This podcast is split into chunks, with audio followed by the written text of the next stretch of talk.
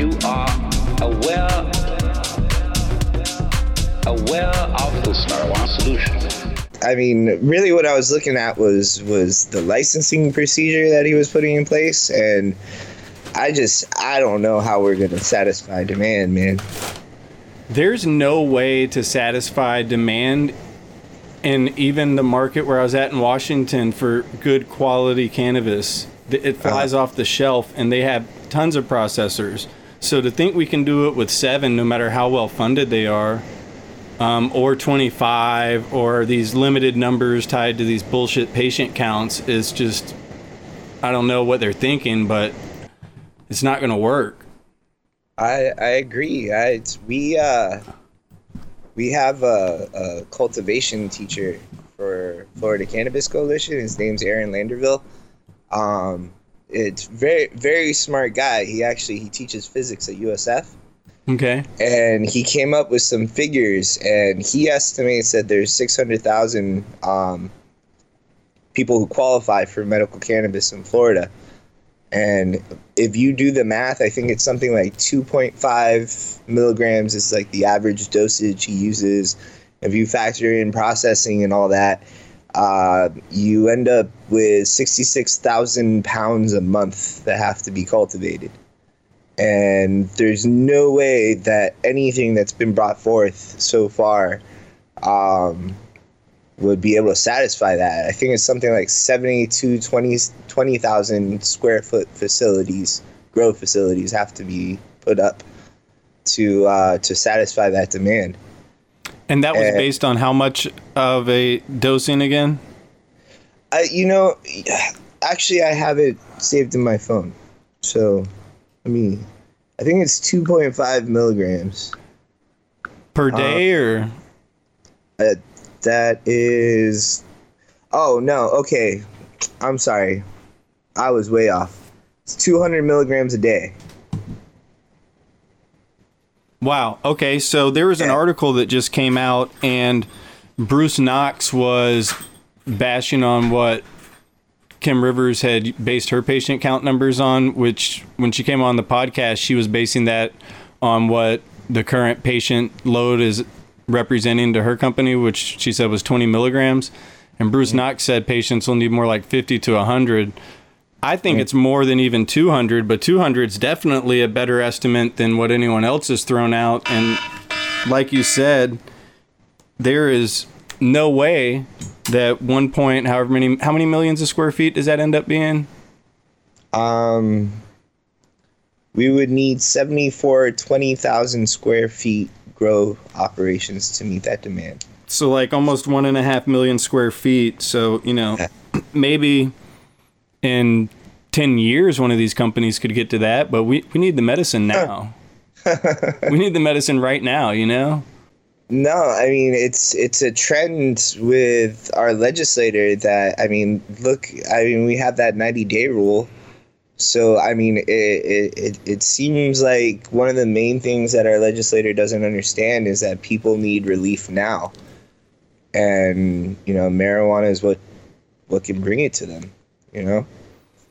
Absolutely. Um, I was on a phone call today. I took it, and it was a patient, and he's in hospice, and he hasn't been started with any physician that's in the Office of Compassionate Use Registry. And I explained to him the ordeal, and you know he he might not be around in ninety days, and that's Yeah. that's that's the reality we're facing. You know, when you and I were at the uh, Trulieve and Canna Moms event, Dr. Rosado broke down in tears talking about that because it it I mean the patients can't get the medicine um people that are wanting to just use this recreationally are still buying it from Joe Pot dealer they're they're not worried about going through a 90 day wait or whatever and paying a doctor money like the patients need the medicine so um yeah the 90 day rule to me is inhumane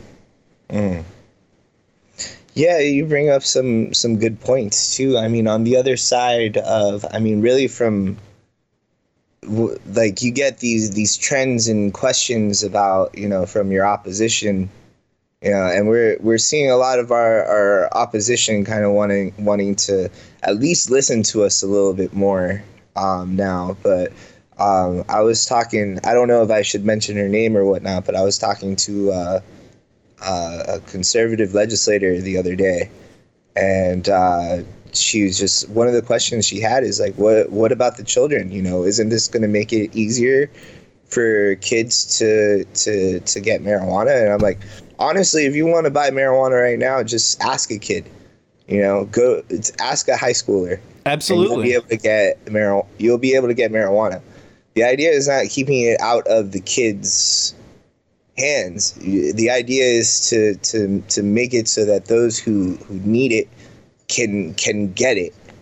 And you know, and, and honestly, the the best way to keep it out of the ki- uh, our kids' hands. I mean, that thing. You know, people people bring up beer like beer high school kids don't sell bottles bottles of beer to each other anymore. They don't sell bottles of whiskey. I'm sorry if you hear my cat in the background. That's okay. but uh, um, but you know, kids are kids aren't you know selling se- selling bottles of beers in back back alleys because you know it's it's it's harder for them to get it. They have to actually go to a guy that asks for an ID, you know, and that would be very similar to to an adult use state. And if we institute something like that in Florida, we we're actually keeping marijuana out of kids' hands. Like it's I don't understand why that's such a a hard concept to understand. It it really shouldn't be. And you know the the same fear tactics and what I like to call fear porn is spread in every state about the children getting the cannabis. And I understand it for most people, it's coming from you know a good place in their heart that because they don't understand about this medicine. They don't even understand that if a kid did ingest it, they're still safer than if they had ingested some Tylenol or cleaner under their counter or any other things in their house, even your aromatherapy oils and candles. Kids are still showing up in ERs in orders of magnitude more than cannabis or for things other than cannabis in the states where it's legal even recreationally and with the tight controls that are already in place to get access to the cannabis um, it's just not going to happen. It doesn't happen anywhere else. Children's use goes down. There's a National Institute of Health study that came out that, you know, they, they, they've already proved this. You and I know that, though. But the people Yeah. that you're talking about, the legislators, they don't really know that, unfortunately. But it's great they are having, you know, decided to listen to us. And you know, I mean, you hear about these calls in Colorado to poison control and how like it, they they go up, you know, and um, the pe- people get concerned when their kids get into their marijuana or whatnot, but they don't actually go. You know, you see that trend like uh, the the opposition brings up how many phone calls were brought into poison control for marijuana when Colorado started with with adult use, but they don't actually say what the phone calls are about. And that really it ends up where the advice they get is just to give them some Cheetos and let them go to sleep. That's right. Yeah. That's right. Yeah, it's- um, or safe. you or you can take like a thousand milligrams of choline is what I know a lot of people will do, and that just kind of counteracts some of the negative effects. But nothing's gonna happen. You know, I, I never knew that. That's that's an interesting. Uh, that's interesting. Yeah, I learned that from uh, Regina Nelson with the endocannabinoid system therapy center in Colorado. She spoke at a conference hosted by We Are Rare, which is for schizencephaly research. And, and I learned it there. And she said the Wow. doctors in Colorado still don't know that. Wow, Because it's, an- interesting. yeah, it, it really is. I, I didn't figure out why or how it works, like the mechanism, but it does. Um, I'm looking at a study right now since we were talking about Colorado, and it's on Scientific American, so it, it's not a cannabis website. And it says the headline clearly states Colorado's teen marijuana usage dips after legalization. Government study puts the state's high school's cannabis use below the national average. Wow. Oh, here's another one on Forbes.com. That should be pretty legit for mainstreamers, even the 29%, in my opinion. Legalized medical marijuana doesn't increase teen usage. Wow. Yeah, so we have that. Um, so the anti-vaping thing in the Rodriguez bill, the no edibles. I've been thinking about this a lot and trying to figure out why or who may be pushing this. And there's only a few physicians in, in the House of Representatives. Um, and they're backed, you know, by varying medical associations. I can only assume that they probably have the ears of the other politicians since they're their colleagues and doctors. It would be interesting to know what their positions are on the issue. Yeah, it definitely would be would be interesting. I don't understand why there's uh, so much control over over you know how the cannabis is administered. Like why?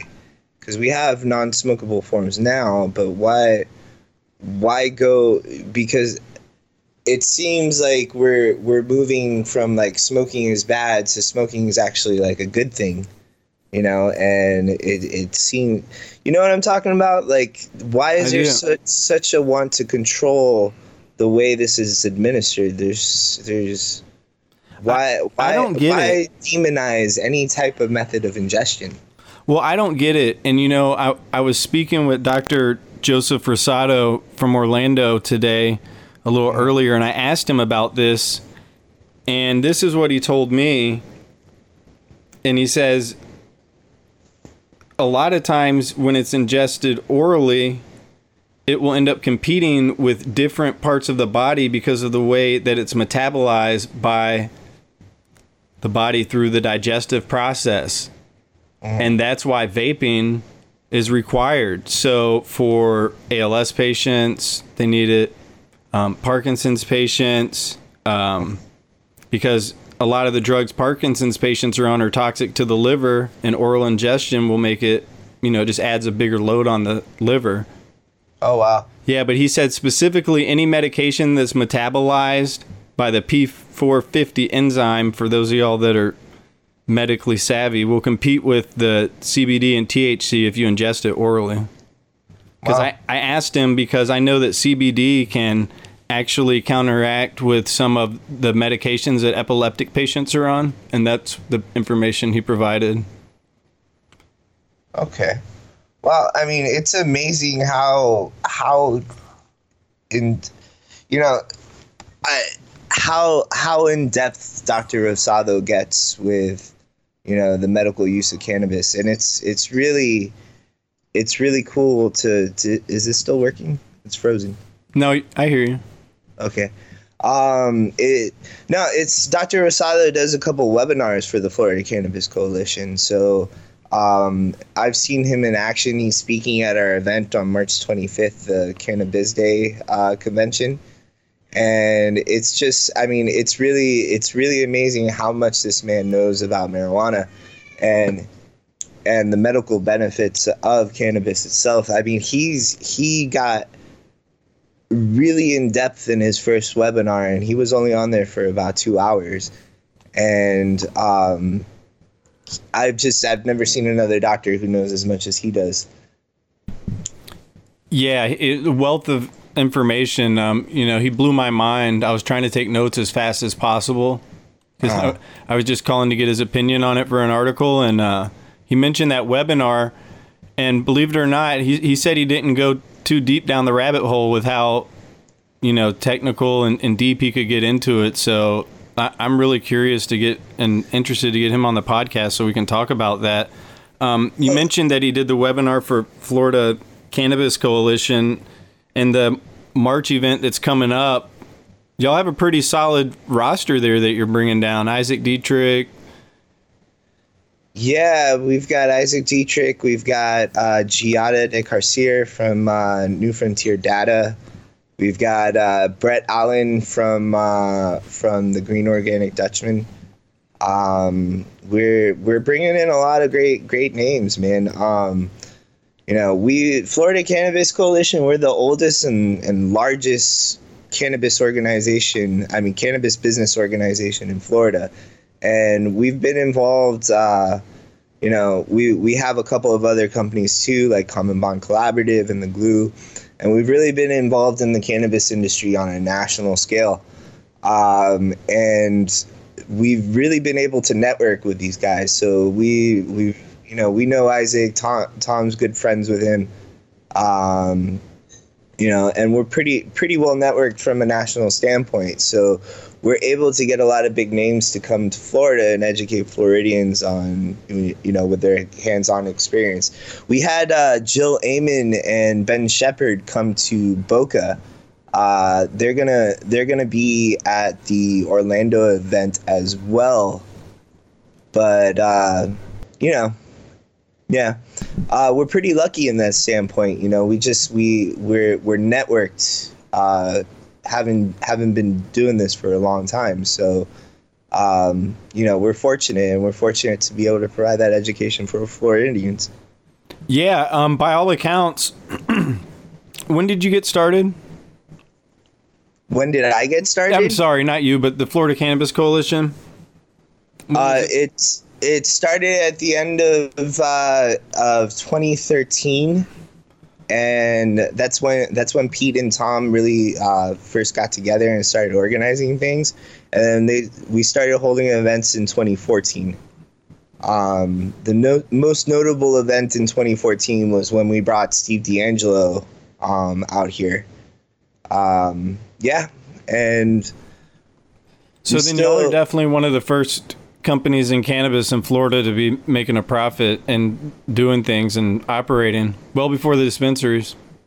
Yeah, yeah. I mean, it's it's we we've been lucky in that standpoint. Um, you know, it's just we we're I guess we're just stubborn. You know, uh, That's okay. and I guess that's why that's why I get along so well with with Tom and Pete. It's uh, you know we we have we had this clear vision of, of what we wanted to do and how we we've really been just wanting to help entrepreneurs get into the cannabis industry for a long time. And if you look at everything that we've done, it's it, it kind of follows that theme because the Florida Cannabis Coalition being that membership based organization that offers the education and uh, the networking opportunities. Common bond with the consulting side of things and glue with product development and distribution. Um, we, we that's what we live for. We want to help small businesses succeed. Um, so when the amendment didn't pass in 2014 uh, and, and you know we had this setup for Common Bond Collaborative to be a business incubator and, and really help promote the small guy, uh, you know, to combat combat those big oligopoly forces. Um, we uh, we just stuck at it. We just found new ways to help people get into the business, and uh, you know, it, it's we're stubborn in that regard. Um, so I mean, we've just kept it going. Absolutely. Yeah. So, tell me a little bit more about the Florida Cannabis Coalition. Um, what exactly do you provide to the members? Well, our members are are you know we're our main demographic really is entrepreneurs, but you know we're advocates, we're professionals, and we're we're we're investors, uh, looking to get into the cannabis industry in some way. So how we help these people succeed um, in the cannabis industry is really really holding weekly educational and networking events and providing reliable data and info that's really trustworthy stuff. Um, we we help people make industry contacts. So we do that by bringing in, you know, the, this this lineup for Cannabis Day, uh, for you know providing the networking opportunities with a with our membership base and whatnot, and and really really offering people the guidance that they need to steer their business in the right direction. Yeah, that, that sounds good because a lot of people are looking for a way to get started. And even though right now things are locked up, what I always tell people is right now is when you need to start making preparations, get your brand ready, start talking to your local politicians, try and affect some change, get some money in the bank. Um, and if you're really wanting to grow, go ahead and get it set up. So you, when you talk to them, you can say, look, we're ready for seeds in the ground.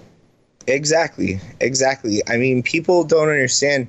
They hear about the high barriers of entry and they get concerned that you know it's not going to open up so much. But they first, first off, you know that that kind of upsets me because uh, that seems like they're under the opinion that you know once the amendment passed, the activist movement ends, and you know we no longer try to make progress in the state.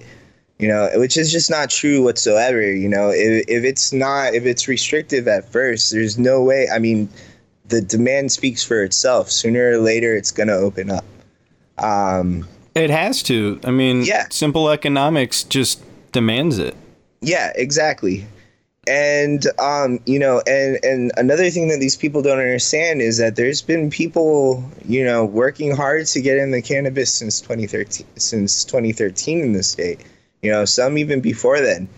And they're they're they're serious because they're still around and they're still working hard to get into it.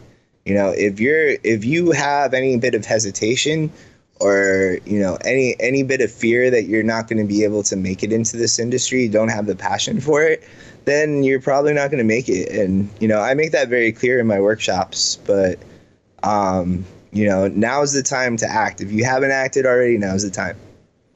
Absolutely. Um, and, and that's something that holds true in all areas of life. If you doubt yourself, it's never going to work, even if it opens up, because you're still going to have that doubt. You have to get out there and do it. It's- yeah. There's a big support network, especially with what you guys are doing. Um, there's many other organizations around the state. And, and what you mentioned does kind of bother me if there's, you know, people out there thinking that guys like you, me, Tom, everyone else are going to stop doing what they're doing to bring a better market and opportunity for small businesses and entrepreneurs around the state. That's not no, we're we're getting fired up even more so now than before when the amendment passed. Absolutely. Absolutely. I mean, really, since the amendment passed has been the busiest time in my life. I mean, I can't tell you how much research I've, I've had to do, how much work I, I've had to put in, um, just to get just to just to get things ready and really keep up with what's going on with the movement. I mean, there was a time in 2015, man, when um, I was offering these workshops through the Florida Cannabis Coalition, I couldn't give them away. You know, I was just saying, you know, four dollars and twenty cents or for free, just come by. We'll talk about the history of cannabis, and you know, people people weren't coming, but you know, now is when the interest is has kind of jumped up. So I mean, and now is when it's time to start, you know, working your ass off. Absolutely. Um, for those of you that didn't take the 420 deal because you may have been medicating, you missed you missed out. You missed out. we well we've gotten pretty advanced since then um you know if you're if you're medicating at home we offer a lot of uh a lot of webinars now um So you can medicate and educate. Medicate and educate there you go Nice. not that i condone illegal activity but No, no, no, no, no, no, no. Completely legal, 100% somewhere in the United States. yeah exactly Yeah, because you do webinars. I mean, you don't even have to be Florida, like you said, national. I mean, you can you can be anywhere in the world man you can be in china learning about the cannabis industry in florida Cannabis industry professionals. Want to gain some new leads? Make genuine business connections and get premier brand exposure? This is your opportunity. NCIA's new industry socials are coming soon to Portland, Maine, New Jersey, Pittsburgh, Baltimore, and Miami. Sponsorship opportunities available. Register today. Hey, take a look at this. They're selling smart pots. They have pot that can make you smart. Where is it? Not that kind of pot. Smart pots are the best aeration container to grow your plants. Check this out. This is the original fabric container for faster producing, healthier plants. They're made with a superior fabric that delivers high yields. Plus, smart pots are reusable and sustainable, so you can use them over and over again, no matter if you use them indoor or outdoor. That's very smart, but how good are they for the environment? Smart pots are BPA free and lead free, so you'll always be able to ensure a pure, clean grow, and they're 100% made in the U.S. Over 28 million smart pots have already been sold, so it seems like a smart investment. Look for smart pots in close to 2,000 garden centers throughout North America and ask for the original fabric container. Find a store near you or order yours online at smartpots.com. educate, empower, and engage in the evolution of the cannabis industry. Join thousands of industry professionals on August 3rd and 4th in Miami, Florida for the return of the U.S. Cannabis Conference and Expo inside the Hyatt Regency in downtown Miami. Register before May 1st for an early bird discount of 50% off now at usccexpo.com. That's usccexpo.com. Join us for the 2019 U.S. Cannabis Conference and Expo August 3rd and 4th in Miami. Register now at usccexpo.com. Did you um see any of the postings that have been going around about the Russian guy that owns some money in PalliaTech who happened to invest in modern health concepts? No, I haven't seen that. What's that about? Um, I don't know. We, it, the only thing that's really been published that I've seen on social media was that a guy named Boris Jordan, who's a American Russian businessman, Uh, is a majority stakeholder, or no, maybe not majority. He's a majority stakeholder in the Russian company that bought up 35% of PalliaTech, which invested in modern health concepts. But they're a minority interest, so it, might be more smoke than flames. Hmm.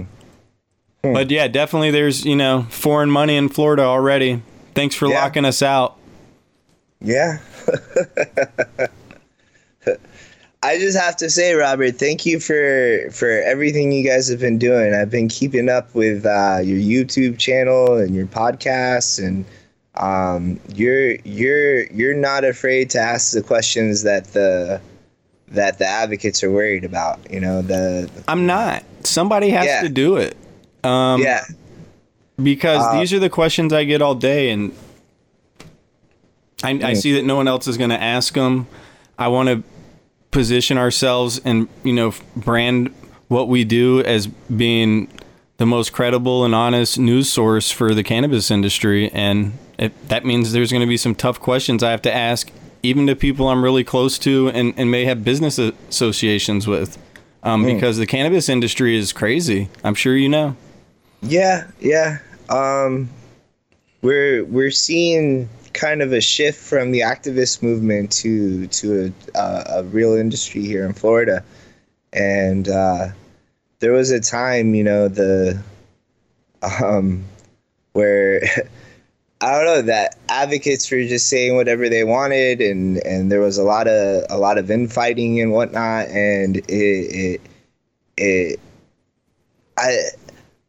I don't know, man. It's it, it's it's gotten very different now, where you know you start you start wor- worrying a lot more about PR than activist gains, and um, you know I, I just appreciate that you have uh, you know a network that's you know not afraid to to step on anybody's toes and and really really ask the questions that matter. Thank you. Thanks a Yeah. bunch, Carlos. I appreciate you saying that. Um, I really do because I, you know, recently I've been accused of a lot of things, or so has my website with some articles that came out, which I found kind of funny because within 24 hours I was accused of working for the oligarchs and then being paid to work against them.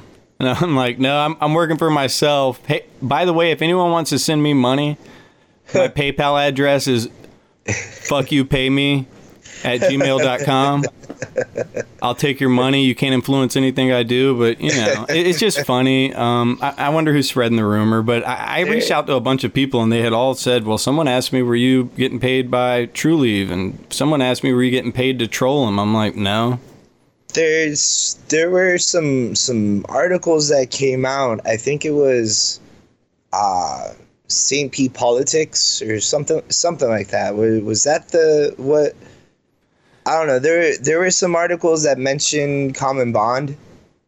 Not Common Bond. There was uh, articles that mentioned uh, Florida Cannabis Coalition. One in particularly was uh, bad mouthing Mike, Minardi.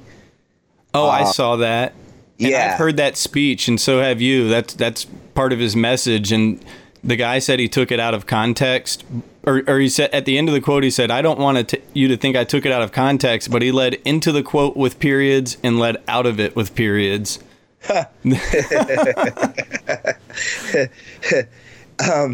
There was also another one saying that Florida for Care was uh, was really pushing a recreational agenda. um, because of uh, the the the sponsors that that support them. You know, all push the recreational agenda, and it's just. I mean, I honestly like I take all of this stuff as like we finally made it. There's people out there that that that it, it just seems like out of nowhere there's all this this bad mouthing to to these these really like you know uh, good figures in the cannabis industry and it's just like awesome we finally made it there's people getting paid to badmouth us That's right. Somebody's earning a living in cannabis by being paid to troll us. Yeah, yeah. So it, it makes me feel good. And honestly, like I remember looking at that article and I was like, I think this guy tried to badmouth us because it was something like uh, Mike Minardi spoke at a Florida Cannabis Coalition event in Sarasota recently. And it was like I and it was like they put it in like parentheses. I told you he was a big deal, and I think they were trying to badmouth our organization, saying that you know really trying to be facetious or sarcastic and try to say that we're not really a big deal, but it made us look kind of good, I think. Oh, absolutely. Just keep plugging for us, you dumbasses. And I was like, thanks for thanks for linking it to, to our site, man. That was pretty cool. We got we got some people coming to our site now. Yeah, absolutely. Because probably 70% of the people that read that blog voted yes as well. I know, I know. What an and you idiot. can just tell when that when that article um, made it to to social media and like avenues where you can comment on. It was uh, it was just nonstop. Like all the comments were like, "This is absolutely ridiculous. This is just dumb." Yeah, of course it is. And and Yeah. for anybody who doesn't understand who may have read that article, what Mike Minardi talks about is moratoriums are not a bad thing because it's just the local politicians waiting to see what the state does because they could enact legislation and then the state comes and just wham, it doesn't matter what the local politicians have done. So they left it out of context and that was the most ridiculous article I'd seen. I laughed too. Yeah, I, agree with him. I mean, moratoriums are it's it's not a ban. There's a reason why they're not saying it's a ban. You know, uh, in some in some cases it's it's ridiculous because they put these these la- large time frames on them where like it's some some places in the state it's like moratoriums are like a year long and i mean i don't really agree with that but I mean, sometimes they just need to some time to just figure out how to how to approach this right. Right. And another things moratoriums allow is more time to be involved in the process to make sure that you get the local legislation that you're wanting. Yeah, Um, exactly. sometimes rushing through the process isn't good because you better believe the people with the money that many of the activists that are out there railing against, they're going to be at these local meetings, you know? So a moratorium is good. The, the, the seven don't want moratoriums either. They want legislation enacted right away that protects them, I would think. Yeah, yeah, I mean, I know I would if I had to spend $20 million to put seeds in the ground. I mean, it's ridiculous when you think about it. yeah. Um, I don't know the the moratoriums. They're, I think in Tampa, um, the moratorium that they put in place still allowed for the new dispensaries to the the current dispensaries to to to operate.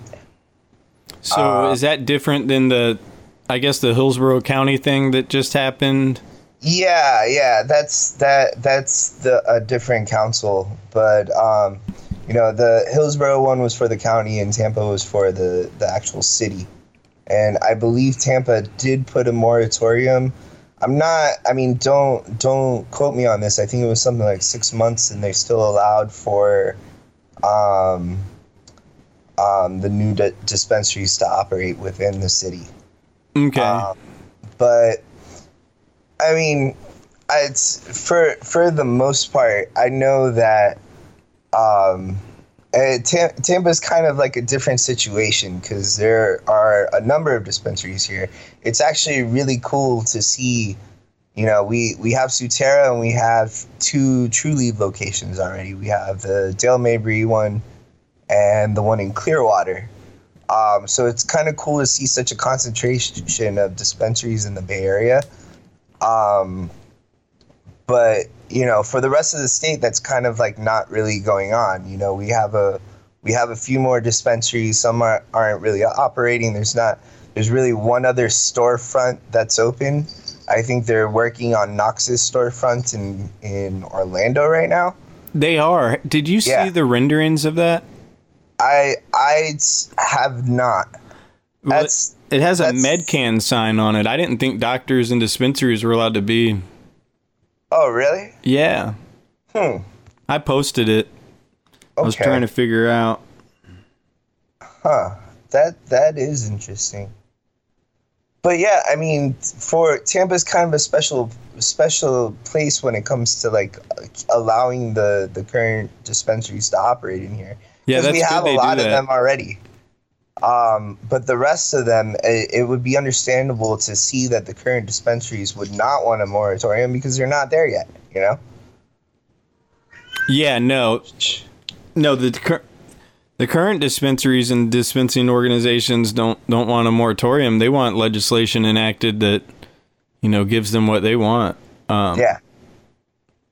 and sometimes that might not be most advantageous for you know people trying to get in the business um, i would think that the dispensaries though would want almost zero limitations on anything to do with number of stores where they could put them i mean i personally think if they're going to zone these things make them like pharmacies you can have four pharmacies at every cardinal direction on an intersection and one in Publix and one at Albertsons across the street. Why can't we have like eight dispensaries? Yeah, I hear you, man. Um, I, I guess I'm a little bit more idealistic than you are, because like, I kind of have a dream that like just like marijuana dispensaries are more like farmer farmers markets one day. You know, where you can have just as I don't know. I'm I'm idealistic. Have a bunch of local growers show up and display their cannabis and Oh, that would. Oh, yeah, absolutely. I would love co-ops. Um, I would love community gardens for this stuff, um, and everyone growing. But there's always going to be people that want retail cannabis, and so. But I, I, I am agree with zero limitations, zero regulations. It's a plant. I think Yeah, it's uh, absurd. No, I'm sure that you do. We were just talking um, in the office the other day about, uh, you know, it's, it's it's probably far off, but you know, if if we could obtain a license uh, to to to actually grow, um, how cool it would be if we could just have like, you know, instead of like a, a co-work space to have like that co-op growing situation where we just set Yeah. people up with a little corner of a warehouse and let them come in and, and lease the space and work off of our license. Yeah, that sounds great. Cannabis supported agriculture. Yeah, exactly. Exactly. Yeah, that's a great idea. Um, and I think a lot of people would be interested in doing that, you know, especially people that live in more urban communities that may not have space indoors or outdoors to cultivate. And Um, you know, there there's a lot of people that I mean, Florida. If you were to take legality out of it, I mean, and really look at what like our our most successful crops are, um, it's it's basically oranges, strawberries, and cannabis, and I think blueberries would be right after that. Um, the there's a lot of growers in Florida. There's a lot of there's there's a big black market here for growers, and a lot of them are good at it, you know, but they might not be able to to afford a, a license, you know. We really, and it goes down to what the Florida Cannabis Coalition really is about. I mean, it if you're a grower, why are we going to make you t- learn how to test cannabis? Why are we going to make you learn how to process cannabis? Why are we going to make you learn how to dispense it? You know, it doesn't make sense if you have an expertise in something. Why do you have to do everything? You know um really like the best thing for you to do is to to join a coalition of sorts and find other people who want to who, who want to specialize in the things that you need you know and really build your network in that way so I mean, it's the Florida Cannabis Coalition really works to to to provide. I don't, I don't know. It, it was just uh, it, it was a heartwarming moment for me. I was teaching a dispensary management course, and I had a number of members in there that were were taking the workshop for, uh, you know, their their membership benefit. And I had uh, two people who had just bought tickets to the workshop and weren't weren't members, but were there, um, just kind of there to learn. Um, and I was discussing the the idea that it may stay a vertically integrated model and um, and for for your listeners that don't know what that means, that means that you know if you want to have a medical medical medical marijuana treatment center, you would need to grow, you would need to process, you would need to test, you would need to dispense, you would need to do everything. It's not an open market. You just be this this this one entity that does everything when it comes to cannabis. Um, and these these these people in the workshop were really concerned. And it's i saw the members jump up and say no actually that's why you know this organization is important because i want to grow. And this this person over here wants to test cannabis and this person wants to dispense and this person wants to get into edibles. Um, you know we have a vertically integrated system right here in this classroom right now. Um, you know, it's just a matter of just networking and getting your name out there and really banding together to be able to fight these big, you know, powers that be, I guess. Yeah, that is a good point. Um, vertical integration doesn't necessarily have to mean that no one else can get involved. Just means you need to put the right people together. Yeah. Um, and that sounds like Florida Cannabis Coalition is the place to go to to do that. Yeah. Thank you. Yeah, absolutely. Um, I, I mean, I, I don't. I've looked long and hard. Haven't seen anybody else doing what y'all are doing. Well, thank you. It's it's nice to to stand out. I mean, I I actually the other day I kind of you know the the guys in the office kind of told me to to stop pushing this so hard. Uh, but you know we see a lot of organizations out there that uh, you know uh, they they offer a certificate or they uh, you know they're get into the cannabis industry and you know we'll we'll teach you what you need to know. And but uh, we really pride ourselves in in going that extra mile and saying like listen you know that certificate's not really going to get you anywhere if you don't know how to show it you know and you don't know how to display that knowledge. You really need to get out there. You get got to brand yourself. You got to network. You um, there there's more hand holding that needs to take place to get into an industry like the cannabis industry and and we really want to be those people to help those uh you know working to get in there Yeah, absolutely. And you know, you mentioned Isaac Dietrich earlier. Uh, he's CEO of MassRoots. That's the third largest capitalized company that is in tech in the kind of, I guess we'll call it genre of like Weedmaps, Leafly, Sticky Guide. I think they were closing in on a hundred million at last check. That's Yeah, a pre- that's a pretty was- good network to be able to you know have a chance to talk to them instead of getting something printed off your computer that says you're a bud tender. Finally, you know he was at uh the the money show in orlando um and he was really going over uh you know uh how they were raising money and uh you know how how they raised money by going public and um, the struggles that they had to get into to to be in the cannabis industry, and they were saying that they were really struggling actually finding uh, private investors. Um, that uh, they reached out to the tech world in Silicon Valley, and it just seems like even though these companies say that they're progressive and and and innovative and they're you know really into new new technology and new ideas you know uh, most internet companies kind of freak out when you say cannabis um, for whatever reason. And they were kind of having issues with that. So they found a lot of success just going public and and, and getting their their stock ticker out there. Um, and that's a that's a really interesting uh, uh, concept to me too, because um, you know, with the cannabis industry, most of it's just pri- private equity funding.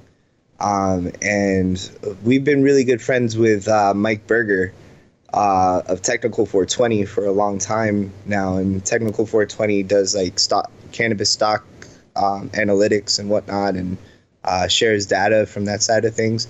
Uh, and he's always been a fan of MassRoots and it's just it, it's going to it's going to be great for Orlando. What I'm finally getting at is it's going to be great for Orlando uh, because a lot of people are going to see all these different options that they have and and hear from experts on how how to to raise the amount of money the the amount of capital that they're going to need to to get into this industry in Florida. And Isaac's a really, really good example. We're going to have um, a panel um, really really discussing that and getting in depth on uh, um, what your first steps should be and how to find funding and things like that. So I'm really excited for Orlando. Yeah, that should be a really fun fun day down there and lots of great information, opportunities to network. Mm-hmm. That's a shame that Silicon Valley didn't hop on with Isaac because at last check he continues to execute. Um, they integrated MJ Freeway, which processes tons of different mm. payment processing systems for the cannabis industry um, across the country, maybe even the world. I don't know. But well, every time I see something about him, he seems to be doing what they they have in their business plan and executing. If I was investing, I'd get, I'd, you know, well, I used to have MassRoots downloaded on my phone, and one day it actually disappeared. I have. They had an issue with the Apple Store. They were actually taken off of the Apple Store, and now they've been taken off of the Google Play. Um, so, um, the, it really it's they wow. they've yeah they've had a lot of issues, uh, just kind of being accepted in the tech world. Um, but people, I mean, Weedmaps has their, an app. Yeah, and you know what? And one thing that's interesting too is when he was in the the Orlando Money Show, he was really excited because they were about to to launch uh, their dispensary feature. So dispensaries would be allowed to post menus and and their locations and things like that on MassRoots as well. Um, and he was really he's really excited because he's kind of taking taking you know there's there's MassRoots which was like social media. There was Weedmaps which really uh, did a lot of information for dispensaries. And then there's leafly which was like cannabis information like strain info and things like that. And he felt that that MassRoots was really going to be able to to to overcome you know all the that trifecta of of that I, I guess cannabis tech trifecta I guess you could call that. Um, so, but it's kind of a shame because I have an Android and I can't get MassRoots right now. that sucks. So you could see kind of the struggle that MassRoots goes goes through. Uh, but people people need to understand, and and the reason why I brought up Mike Berger and Technical420 before is. Uh, they MassRoots really collects a lot of data on cannabis consumers, and you know at, at first glance, people look at it and it's just oh, social media, Instagram for potheads. Um, but what they don't realize is that this this large industry that's forming, this large cannabis industry, they're collecting all the data on the consumers. You know, they're they're really set in the very near future to be a huge player in this game, uh, just from the information and the knowledge that they're gathering from all these different demographics. So um, yeah, I'm I'm excited to have Isaac out there. I'm excited to to and speaking of data, I'm excited to have Giadha um, from New Frontier Data. Uh, one thing that they're doing is that they're sharing their Florida report with all of the the people that come to the event. Nice. Um, so everybody who comes to the event is going to get, I, I mean, really great financial data from the leading financial data firm in the cannabis industry, specifically for Florida. So, um, yeah, it's it's just an exciting time, man. Yeah, New Frontier Data puts out uh, lot, lots of good stuff. I follow some of the news articles that come out after they do like their year end reports and some of the state reports. Uh, I, I actually, somebody showed me uh, the back end of their new system that, that's pretty sweet, the dashboard, and it, it aggregates all the data. So, that, yeah, I mean, they're. They're about uh, at the top of the, that mountain right there for collecting data, both of them. Yes, sir. So who else is going to be at the the cannabis day on that panel? Do you know? Um, well, we have a number of experts uh, coming from within the state as well. Um, so activists and whatnot. Um, I can just go over the speakers list real quick for you. Okay. Um, as far as who's going to be on that panel, actually, let me let me get this out for you. Okay, so first steps for the cannabis industry, we're going to have um, uh, uh, Aaron Landerville, who is our cultivation expert.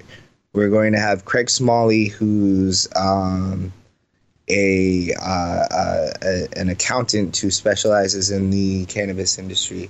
Then we're going to have Tony Gallo, uh, who specializes in security, and we're to have Mike Thompson, who specializes in marketing. Uh, Mike T- Mike Thompson does uh, uh, uh, Canna Chronicle and Canna Growth Media, and he's he's really been supportive of of the cannabis industry and the cannabis activist movement here in Florida for quite some time. Uh, when I worked for when I did Central Florida NORML, um, Mike Thompson was a huge help in helping us spread our message. So I'm really excited to have him. Um, we're going to have the investing panel. Uh, so we're going to put Isaac on that panel. We're going to have uh, Ben and, and Ben Shepard and Jill Amon sit on that panel as well. Um, and we're most likely going to have uh, uh, um, Mike Berger from Technical420 head up that panel. Um, and Nice. we're we're also going to do a legal le- legal issue panel. We're going to have Mike uh, Minardi speak, of course, but he's going to sit on the panel as well. And we've got the lovely ladies from Minorities for Medical Marijuana uh, to come and sit on that panel. So it's going to be a good panel. Yeah, it sounds rock solid in my opinion. Yeah. Um, I I just recently was introduced to and have spoke with Michael Thompson. Really, really solid, top notch guy. It- It's great to ha- hear that you involved in so many people from so close within the state. Was he? W- w- did he share with you his nickname? He did. He did. Yeah. Um, Einstein. he Nah, um. they- he- he's he's really a man of, of many crafts. I said he's a What? man of a man of many crafts. No, but that that name really fits. I mean, this guy, uh, he spends all day just thinking. And one thing you see him, he gets involved with the the activist movement, and um, you see him like he'll get wrapped up in something that that a lot of people won't get wrapped up in, and uh, he just his brain and his brain keeping on going like that uh, just gets the movement to focus in that direction. So you'll see him. He'll do things where like he'll pack city halls, or he'll like he'll he'll shut down. He'll he'll orchestrate something that'll shut down a Facebook account or something like that. and it's just it's just really great to have somebody that's that smart and that passionate. Um, you know, Oh, absolutely. Yeah, no, that's great. Yeah. It really is. Uh, It seemed seemed to work pretty well in Hillsborough. Um, I think he spoke there. Yeah, yeah. I know. I know he worked. He worked really hard to to get people to Hillsborough, uh, to get people to uh, the Tampa Decrim, um, and the Lakeland, the Lakeland, uh, the Lakeland event too. Um, so yeah, he's he's got a, a huge reach when it comes to you know online marketing and whatnot. So we're happy to have him at the event. Yeah, absolutely. Um, what other of the big conventions do y'all have coming up? I think I saw something about maybe one in Miami and Um, next up, we're going to be in Tampa. Um, let me pull up those dates. Just real quick. So next up, we're going to be in Tampa. We're going to be here on May 27th. Then we're going to do one in Miami on July 29th. And then we're going to be in Jacksonville on September 23rd. So we're we basically have uh, most of our events planned out for the rest of the year. excellent. Um, so you can you can go on to our website floridacannabiscoalition.com and check them check all of them out. Um, I do need to update our workshops and I do need to post more webinars. I'm always doing a little bit more of that. Um, but as far as our green carpet events and our candidate conventions, we, we pretty much have them locked down for the rest of the year. Yeah, that's good. So, um, anybody listening, you know, check out the events page. Uh, there, there's something to do in your area for sure. I mean, he just Yeah. named something in every every big You've, market uh, in the state. You uh, you've kindly uh, you know came, came to us and uh, um, wanted to help us set something up for Gainesville. So I'd, I'd have, and I, you know, we've reached out to a handful of venues, and I'm, I'm about ready to make a decision on one. Um, cool, but yeah, it's going to be sometime in August. very very cool. Yeah. Yeah, for yeah, um, right when you know- the temperature's nice and sweltering hot, so it'll be good to get indoors, have a beer, and talk to some people. One thing too, I mean, I I'm really excited about the uh, the green carpet event that we have the following day in Orlando uh, from the candidate convention. So it's really almost like a weekend of events. Like we have the candidate convention on Saturday, and then or at Orlando at the Caribe Royale at the same at the the day after, we're going to have a green carpet event. And we've got. Um, have you ever heard of Nugtopia? I think so, but I, I don't want to say for sure. Well, Nugtopia, they do. Uh, it's almost like strain specific artwork. So the the artist is his name's Cole Trent, and um, what what Cole does is he he has these paintings that that um, are modeled off after strains. I've got Einstein OG on my wall right now. Um, Oh yeah, awesome. yeah, so so what Einstein OG is, it's basically a picture of Einstein, but he's made to look like a marijuana bud. And he's got stuff like Girl Scout cookies and uh, Luke Skywalker and all this strange specific artwork. So Wow. what they're gonna what they're gonna do is they're gonna auction off some of their pieces. And he's actually gonna make an original piece for the event. He's gonna make a Charlotte's Web uh, piece and they're going to donate a portion of those proceeds to uh, Giselle Delgadillo. Oh yay! Yeah, yeah. So it's very specific. What she needs is she needs help getting around with her son. So Giselle has, uh, I believe he's six at this point, a six-year-old son named Bruno who suffers from epilepsy, and he it's really bad. It's Dravet's, and um, you know he he could seize uh, number of times within the day and it's really hard to get him around. Um, you know, he needs a special chair. Um, you know, he needs he needs precautions to make sure that if he he he gets a a seizure, he doesn't fall over and, and hurt himself. Um, so she needs a she needs a van basically a handicap van for him. Um, so Nugtopia has been very kind to to make these original pieces and donate uh, to Giselle to get a handicap van so she can get her son around a little bit better. And um, really excited to to to give back to somebody who's um, been such a part, a huge part of the cannabis movement here in Florida.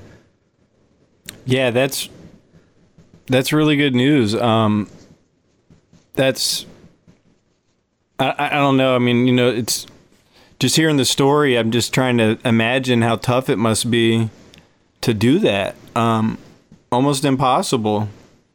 You know what's great about Giselle though is uh, she's so happy. Oh, absolutely. so it's so funny because you know this is a woman that if she hated the world people would would be able to justify why you know people would you know um would would be like well you know i understand she's been she's been dealt a, a tough a tough hand in in this card game of life but um Yeah, I, I don't think she wants anyone's sympathy. She, she's awesome. yeah she still she still puts on a smile. She still she still laughs. She still jokes. Um she's she still um tries to stay as positive as she can and as kind as she can. And um it, it really is amazing that she's she's so happy and such a nice woman. Yeah, and she's a really good advocate for other parents and families that are in similar situations. And Yeah. she does a lot to really bring awareness to you know children with epilepsy, how cannabis can help, and just the, the issues that they face, uh, whether even they're using cannabis or not. Just bringing light to the situation. Um, and hats off to you, Giselle. yeah yeah and she's i love her man she's kind of become like my sister so i'm happy to to see if i can help and you know help her uh get a little bit better quality of life you know Oh, absolutely. I actually went to Nugtopia while when you first asked me, and I'm looking at. Did you say it was what was the name? Cole Shane. yeah it's i believe his Cole Shane Trent. yeah Okay. Trent. Yeah, man. This is some badass artwork for anybody listening. you know when you explain it the strain specific artwork and the the people look like buds or whatever you it, it's kind of it's kind of hard to picture but when you see it right in front of you you're like oh my gosh like he pulled it off Yeah, He's- I mean, it's pretty fucking cool. I, I like it. i'm scrolling i'm scrolling through through his website too he's got khalifa kush and snoop dogg og Yeah, I like he's got a, a, a bunch of. There's the Einstein OG, Scarface Yeah. OG. The- the- man, the Einstein OG is is awesome. He's got the the atomic bud. Yeah, yeah. I I I loved it. I have it hanging up on my wall right now. I don't know if you can. Uh, I'll move my camera. I don't know if my camera's still working, Yeah, it's still on. but I got right there. Yeah, fuck yeah. yeah, that looks awesome. Um, I, I'm. Do you do you know what strains he's gonna do or? Um, I I'm not sure of. I believe they said there was three uh, strains. Nice. He was he was doing for the auction. Um, I'm not sure about two of them, but I do know that he's going to do an original piece for Charlotte's Web. That's right. You already said that. Um, dang, I should probably do another dab to get those neuroprotectives in there so they can st- they can stop misfiring. I need better connections. No worries, man. I'm excited to see what the piece is all about. To be honest with you, Yeah, no, man. I'm looking at Trainwreck right now, and it's pretty, it's pretty good. I mean, I mean, there's nothing bad I could say about it, and I, I'm kind of an art guy. I've got all kinds of artwork. When I just moved from Orlando back to Gainesville, I got rid of probably a trunk load of artwork. So maybe I'll just start reintroducing nothing but cannabis art. Yeah. There's another there's another good uh, Florida art company called Art 420. Um, are you familiar? You're you're familiar with? I know you're familiar with Minorities for Medical Marijuana. Yeah, Eric Strange uh, um, with Art Yeah. 420. Yeah, awesome. I love what Yeah. they have. I would love. I mean, if he if he's listening to this podcast, I would love to do a similar green carpet event with Art 420. Um, yeah, that would be really awesome. Um, did you go by their art exhibit that they had in Orlando this year? No, no, no. But uh, Mike Minardi was showing me pictures of a lot of the art too. So I mean, I I am somewhat familiar with his with with Eric's uh, work, and it it's amazing stuff. Actually, I like it. Yeah, absolutely. Um, I went there with my son and my wife, and we got there Sunday. There weren't many people there. Um, there was somebody collecting petitions for Regulate Florida, doing a solid job on that, and the artwork was stellar. Um, I think they had submissions from all over the place too, and then you know what he and I believe his wife are the ones that run the Art 420 organization. I mean, they're really talented artists themselves, aside from just bringing in, you know, what other people do. And you mentioned Minorities for Medical Marijuana, another one of my favorite organizations in the state. And they'll be speaking at your event in Orlando. Yeah, they're actually we're giving them a free webinar, um, where anybody anybody who's anybody can you know sign up, um, and that's on April fifteenth. It's uh, we're calling it a minority for minorities for medical marijuana reality check webinar, and they're really going to go into you know what their organization's about and um, you know, and and it's absolutely free, and you can watch it in, at home, and you can medicate if you want to, and safely within your own home. So Absolutely.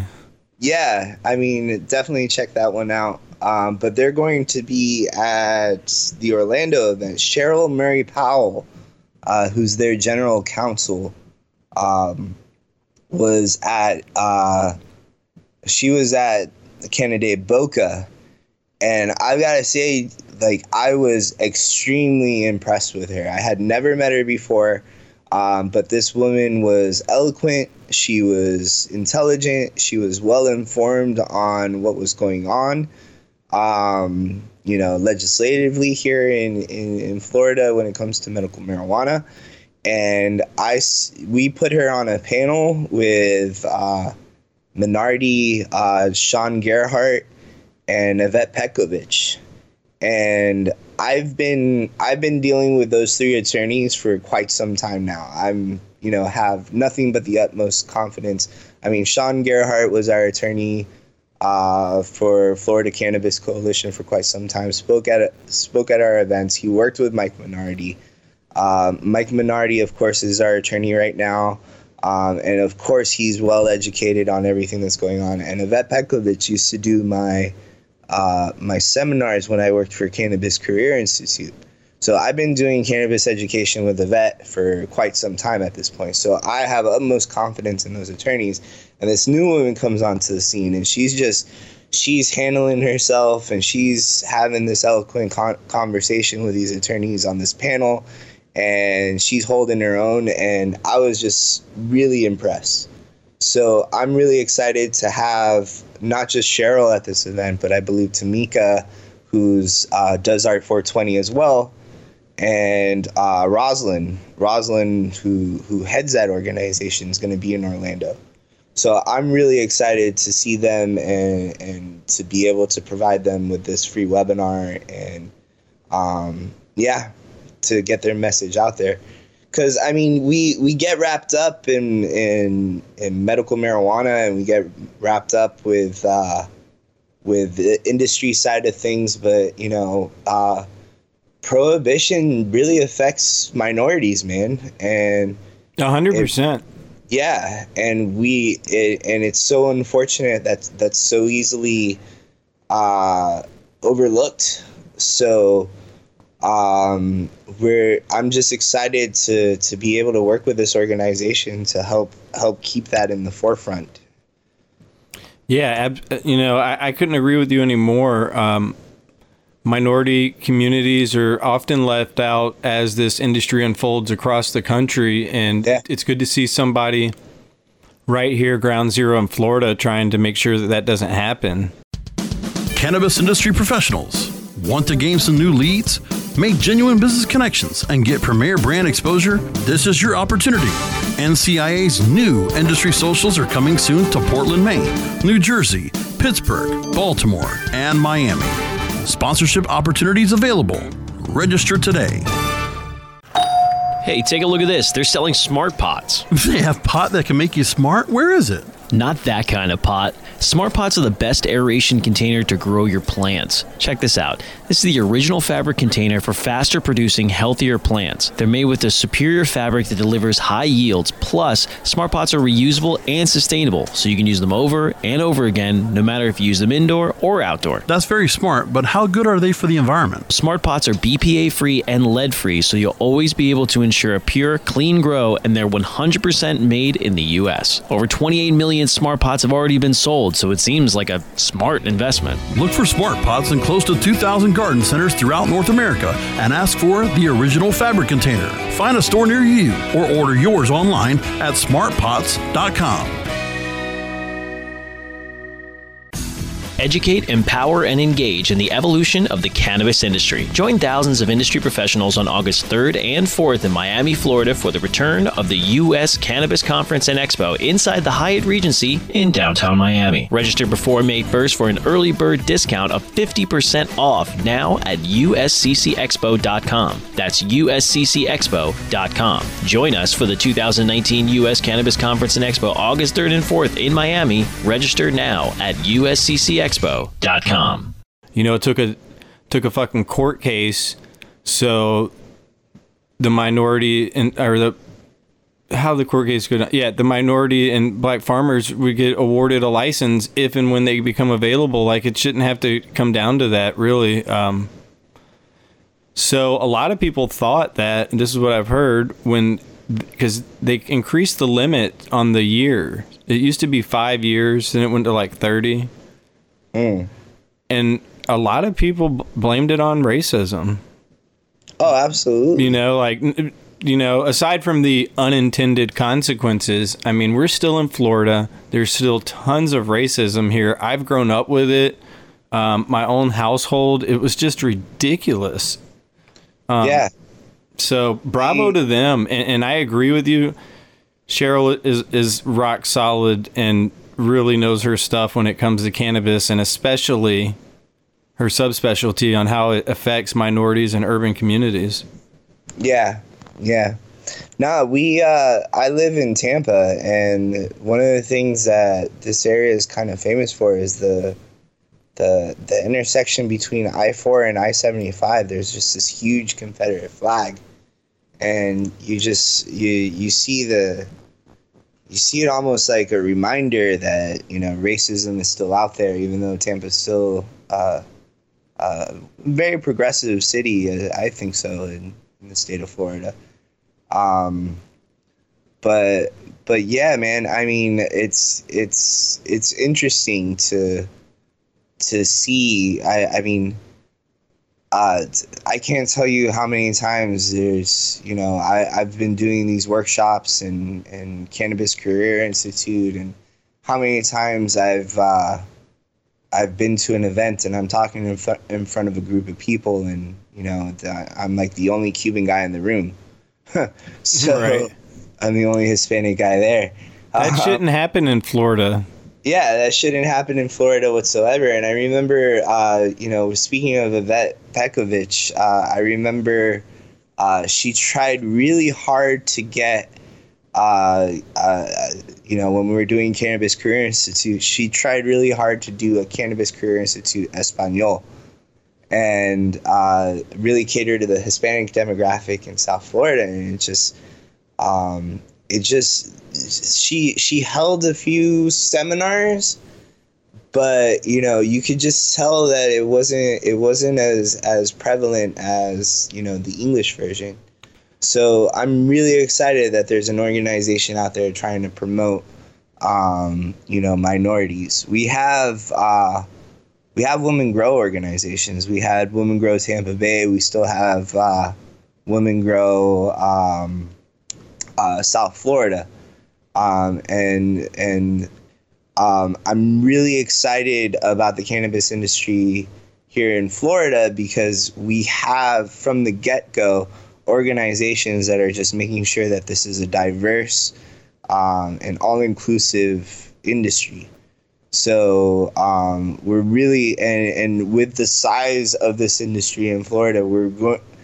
I really think it's a sign that we're going to see a really innovative industry here.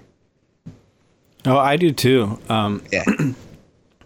there there are a lot of promising signs. Uh, the you know minority communities, Cubans, blacks, eh, Hispanics, whatever. You know anybody other than white people. If you don't know what that means, they're they're probably scared to get in the cannabis industry because of all the years in prison that some of their family members have spent with sentences 10 times as much as the next white guy.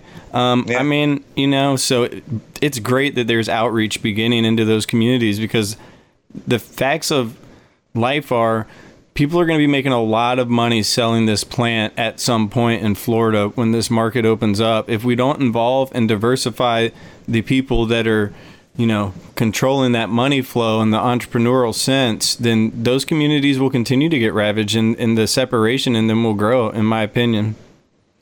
Yeah, I mean, I, I i i hate to make myself sound like a victim or anything like that, but I mean, I, I've, you know, growing up, I was the the Hispanic guy in the white neighborhood. Um, you know, I, I live, I grew up in uh, Broward County in Pembroke Pines, and when I was growing up in that area, right now it's like another Miami, but um, when I was growing up in that area, it was nothing but cow fields and and um, you know, I felt it, man. I've, you know, I, yeah, I had this great education and I overcame or whatever, but, um, you know, I was a Hispanic guy growing up in the white neighborhood. I, I was harassed by police. I've been arrested a few times for possession of cannabis. Um, you know, and I've been able to, you know, get a good education and, uh, and, really persevere. But I mean, it's discouraging, man. You know, they they take you know uh, a straight up cannabis user and they throw them in, in rooms with heroin addicts and crack addicts, and they tell you that you're on the same level, and um, uh, it, it's a shame. Um, so. Um, I, s- I just I want to work with this organization to make sure that um, you know that ends. A hundred percent, and you know th- those are the types of organizations that I continue to see you working with, or ones that are already doing great things in the industry. So once again, if y'all are even considering getting in the industry, um, go to the event in Orlando on March 25th and 26th for the green carpet event afterwards. If you can't make it to Orlando, go to Tampa, go to Miami, go to one of the green carpet networking events. It, it, this is where you want to be. Um, if you continue to sit around and wait for rules to come out, well, the people that are going to these events are going to be ready when the rules come out, and goodbye to the licenses. So get the ball on. Yeah, you're gonna join us, right? Yeah, absolutely. Cool. Very very cool. Yeah, we look forward to having you there, man. Uh, you did a great uh, a great job covering uh, Boca. Yeah, thanks. I just I'll be there on um, Saturday, and then Sunday I'm going to. There's an event at Truly. There's a doctor speaking about PTSD, and so I want to go there and ask some questions for some of the veterans. Uh, 'cause I'm a former Navy veteran, and, and not once again not for me to play victim, but PTSD is one of the you know two actually conditions that I qualify for. Um, and So- you know as much as cannabis helps it doesn't really affect me that that much to be quite honest with you but i mean as much as cannabis helps this industry has almost given me ptsd watching the infighting that has led up to this so it's good to see people starting to come together get a little more on message Yeah, you're you're lucky, man. PTSD is it's one of those conditions that always tends to perplex me because, um, you know, I really see I see PTSD kind of coming coming from the activist side of things in two ways. You have uh, the veterans, and you have uh, you know people caregivers. You know, like canna moms. Canna moms. I don't care how you put it. If you see your child suffering, you develop PTSD. oh a- oh 100% all of them If have it Yeah, if you're if you're you're concerned that your child is gonna die and you're fighting for your child's life, you're you're developing PTSD. 24 hours a day those women are going through it while they're sleeping Yeah. So you see you see almost like it, it's this strange it's this really strange condition where you know you see it from a veteran standpoint and you know they're they're jumping around and they they're they're paranoid somebody's watching them or whatever it is and then you see Uh, you see a mother who's paranoid that their child's going going to to to to die, and she spends so much time working just trying to get her mind off of you know um, this this horrible situation. And then you see somebody like Giselle, which I'm sure she has PTSD, but she still, you know, is dealing with it right.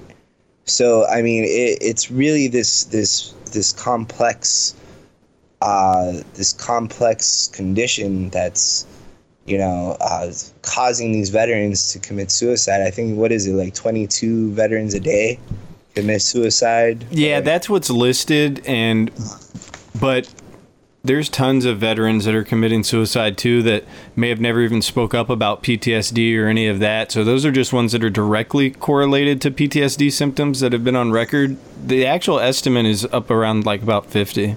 Oh wow, dude. Yeah, it's really bad, but you just can't, you know, it's one of those things like for veterans the stigma is so bad about PTSD. That's why a lot of them end up killing themselves. Yeah. Yeah, like you're weak minded and this and that, but it, it's coming around. I did a podcast with a guy named Gage Amsler. They call him Doc Gage. And he was a combat medic. And, and when he was in, he had a beard like you and me. So you can imagine what type of, you know, ass kicker he was because that's not regular army. And he actually smuggled back some seeds from Afghanistan that just so happened to be a straight one to one ratio and perfect for what he needed. And uh, he's starting to spread those genes around the world. Wow. You know who does a lot of great work uh, advocating for veterans? Uh, who you wouldn't you wouldn't necessarily uh, uh, s- suspect because his wife kind of steals the spotlight a lot. But Bob Jordan, um, Oh, Jordan's yeah. husband. yeah, he uh, he set up uh, nonprofit Veterans United, and he goes he goes and I think that's basically you know primarily what he does now is he goes out and speaks for veterans' rights and whatnot. Um, one thing that I really like about the veteran community, as, as far as like the cannabis community is concerned, is sometimes you'll see a situation where like a veteran's in trouble, and you'll see like all of these other veterans scrambling to help, you know, and and it's it's really like the it can be a pretty tight knit community um, when they band together. Yeah, absolutely. You know, and I don't, you know, I, I just had another veteran friend of mine die recently. Um, he died from an accidental opiate overdose, and he was one of the first people in Afghanistan. So I can only imagine what he did and went through over there caused PTSD, which then, and, and you know his physical injuries, which then led to his demise. So, man, I mean, what Bob is doing and his wife, I mean, are, is amazing. They've faced life in prison, uh, and, then they've continued to do what they do and advocate for veterans, was what Bob does. And then, you know, ALS, which is, you know, Kathy Jordan and the spotlight she brings. I'm hoping to reach out to them to get them to join me when I set up meetings with the three doctors on the House of Representatives for Florida because those are two groups, um, you know, people that have ALS and, and then veterans, which encompasses many different ailments, to go and speak to the doctors and really try and get them to understand what this medicine is, how it helps people, and the reason why we need any and all forms of it. All of it. Well, uh, have you have you contacted them or not about this specific issue because you know this the bill just came out with the the no vaping um but i'm gonna reach out to them for sure Cool, cool. Yeah, I'm sure they'll they'll be more than happy to help, man. They're always they're always eager to to come to an event and tell their story and whatnot. So, um, yeah, cool um, they'll, they'll they'll actually be in Orlando as well. So maybe you'll see them there. yeah that's exactly where i'll be seeing them and saying what's up with them i, I didn't know they were gonna be there that's awesome Yeah, they're gonna be there. Um, Bob, uh, I, I don't know. Bob's a Bob's a very informal guy, and I kind of like that because I tend to be a little informal myself. Um, but uh, um, I had talked to him about being there um, during the the public the Department of Health hearings. Um, and yeah, I just need to give them a quick call and make sure that they're there. But I I guarantee I'm 100% positive that all I'm gonna have to do is at least remind them, and they're gonna be there. Yeah, absolutely. I mean, I can't think Yeah. of. I mean, it is it's as good as it gets for Florida and around the country, in my opinion. I mean, Oh, wonderful, man! yeah, for Thank you. sure. I mean, there's bigger events with more people and stuff, you know, but some of that stuff gets lost on message. I've been to a lot of big conventions and conferences and stuff, and, and the format that y'all have gone with, where you get the information out by the different presenters, and you have time to actually go mingle with everyone in between. Then, then you get to eat, then you get to mingle, then you, you know, I mean, there's just a lot of networking. It's not just sitting down, someone talking, and exit, exit stage right. Like the people Yeah. are available. That was the thing that impressed me the most was how available that everyone that spoke there was throughout the entire event for the most part. Yeah, you should have. Uh, you should have hung out with us. Uh, Man, I had to drive back to Gainesville. There is no way I would have died. I would have died falling asleep. but, but man, I I'm really sorry. wanted to, dude. I really did. I'm sorry, man, you- but uh, the the after party was really cool. Where you know, um, it's, it's it's it's nice to be in the event setting and the networking and all that, but I really think that the true the true power from a convention, so to speak, is really uh, having fun afterwards. you know, and, and and letting letting your hair down and hanging out with the people that that uh, you know you spent all day idolizing. So, um, you know, uh, yeah, we try to provide that as well. Excellent. Yeah. Well, Carlos, man, it's you know you and I could probably talk about this industry until we fell asleep, but um, my dab rig is cold, so I'm gonna go. I'm gonna go medicate with a uh, non illegal herbal substance, and Yeah, you're you're dabbing CBD dabs, right? yeah, I am, man. You know what? Th- that shit. d- I mean, it's very effective because I, I didn't actually start dabbing CBD till I went out to Washington and I bought some RSO and Uh, they, they gave it to me and I dabbed it. Man, you want to talk about like whole body relaxation? That's where it's at. Like eighty yeah, something you know, percent CBD. I I haven't experienced the CBD dabs, but uh, but hopefully one day I can. yeah, maybe uh-uh. maybe maybe there'll be a safety meeting that they show up to. Well, I do know on the glue we sell uh, a few CBD products, and there's like hemp-based CBD dabs and and what. I I know somebody that's really close to y'all. Uh, his name's Donnie Ballou, and Uh. he produces a bunch of different hemp CBD products. That's in St. Petersburg. I should. I don't know why I haven't told him about the glue. Maybe he knows about it. But it, isn't that like a what? What is that? Like a distribution network where you? Yeah, it's it, the best way to describe it. Just like that one-liner pitch is like it's a combination of Amazon and Sysco for the cannabis industry. So really, really, it's a software that that uh, uh, it really helps to to to because distribution in this industry is very fragmented. You've got the vaporizer guy, you got the rolling paper guy, you got the glass guy, you've got you know, and you got individual products like you know the you've got the magical butter, you've got so you know you you have a head shop or you want to sell these ancillary products and you you have to go to all of these different sources. What the glue does, is the software that brings all those sources together. So it's a lot like Amazon actually. So these store owners can log into their account and purchase all their their their products in like the shopping cart setting and buy all of their inventory from one source. Yeah, I mean, that's about as easy as it gets, in my opinion. I mean, if Yeah. if I owned a distribution network of retail stores or something like that, I mean, shit, that's pretty easy.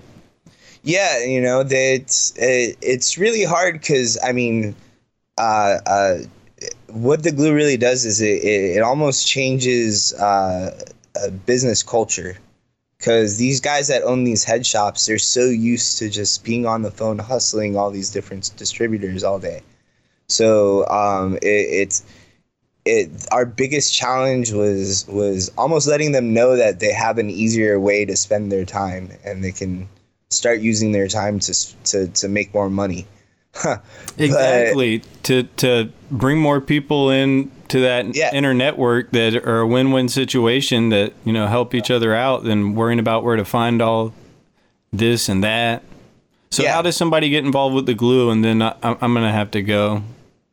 Well, you can uh, become a member of the Glue on www.theglue.com, and you can fill out a membership application, and one of our sales guys, uh, customer service representatives, uh, will contact you and sign sign up your store and get you started with an account. So if you have uh, any type of retail location, really. Um, I believe we even have like a barber shop on there that, that wanted to start selling glass pipes. Fuck yeah, that's So- awesome, man. So yeah, so i any any lo- if you want to start selling uh, smoking products uh, on as, as a retailer, um, you qualify to be on the glue. So you can you can sign up through the internet through the website like that. And and is that just locally or or, in, or I mean regionally we're for Florida? That's nationwide. Okay. And, and the glue, how do you spell the glue? G L U U. Okay. That's We've what I thought. I wanted to make sure everyone heard it. Yeah, we've got stores in Hawaii, we've got stores in Puerto Rico and Jamaica, um, and throughout the states, really. Um, Washington, Colorado, grow operations, dispensaries, uh, head shops, vape shops, everything. And, and so, if I were to join the glue, I mean, I, I'm not going to. I don't have any products, but let's just say I do, and I have my hemp CBD or I have my topicals or whatever.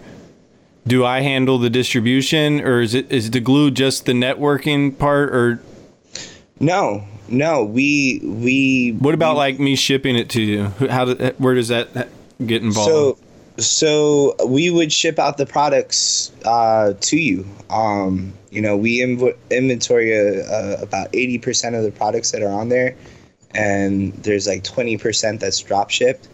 Uh, we've got about two thousand SKUs on there, so um, it's just about everything. So vaporizers, glass, rolling papers, whatever, storage containers. Uh, we even have some apparel on there um, and we have about 900 stores, uh, you know, nationwide.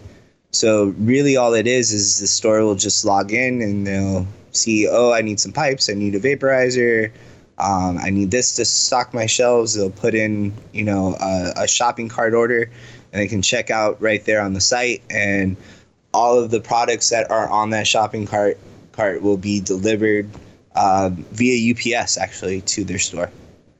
Excellent. Yeah, Yeah, that's awesome, man. Sweet. yeah. Well, Carlos, I, I really appreciate the time that you had tonight to speak with me um, and everything that y'all are doing. It's really great stuff. Definitely will make sure that everyone knows about you that I know. I mean, I tell people about the coalition all the time. They ask me, you know, how do you get involved? I'm like, well, you know, I'm I'm not the um, consultant per se. I can give you an idea, but you know, these guys where you need to go. Well, thanks, man. I appreciate all your support. You came out to Boca. You, you covered a few of our workshops, and um, you know, um, thanks for having me on the show. And and I really appreciate everything you do, man. Thank you, man. It means a lot coming from you, Carlos. You are aware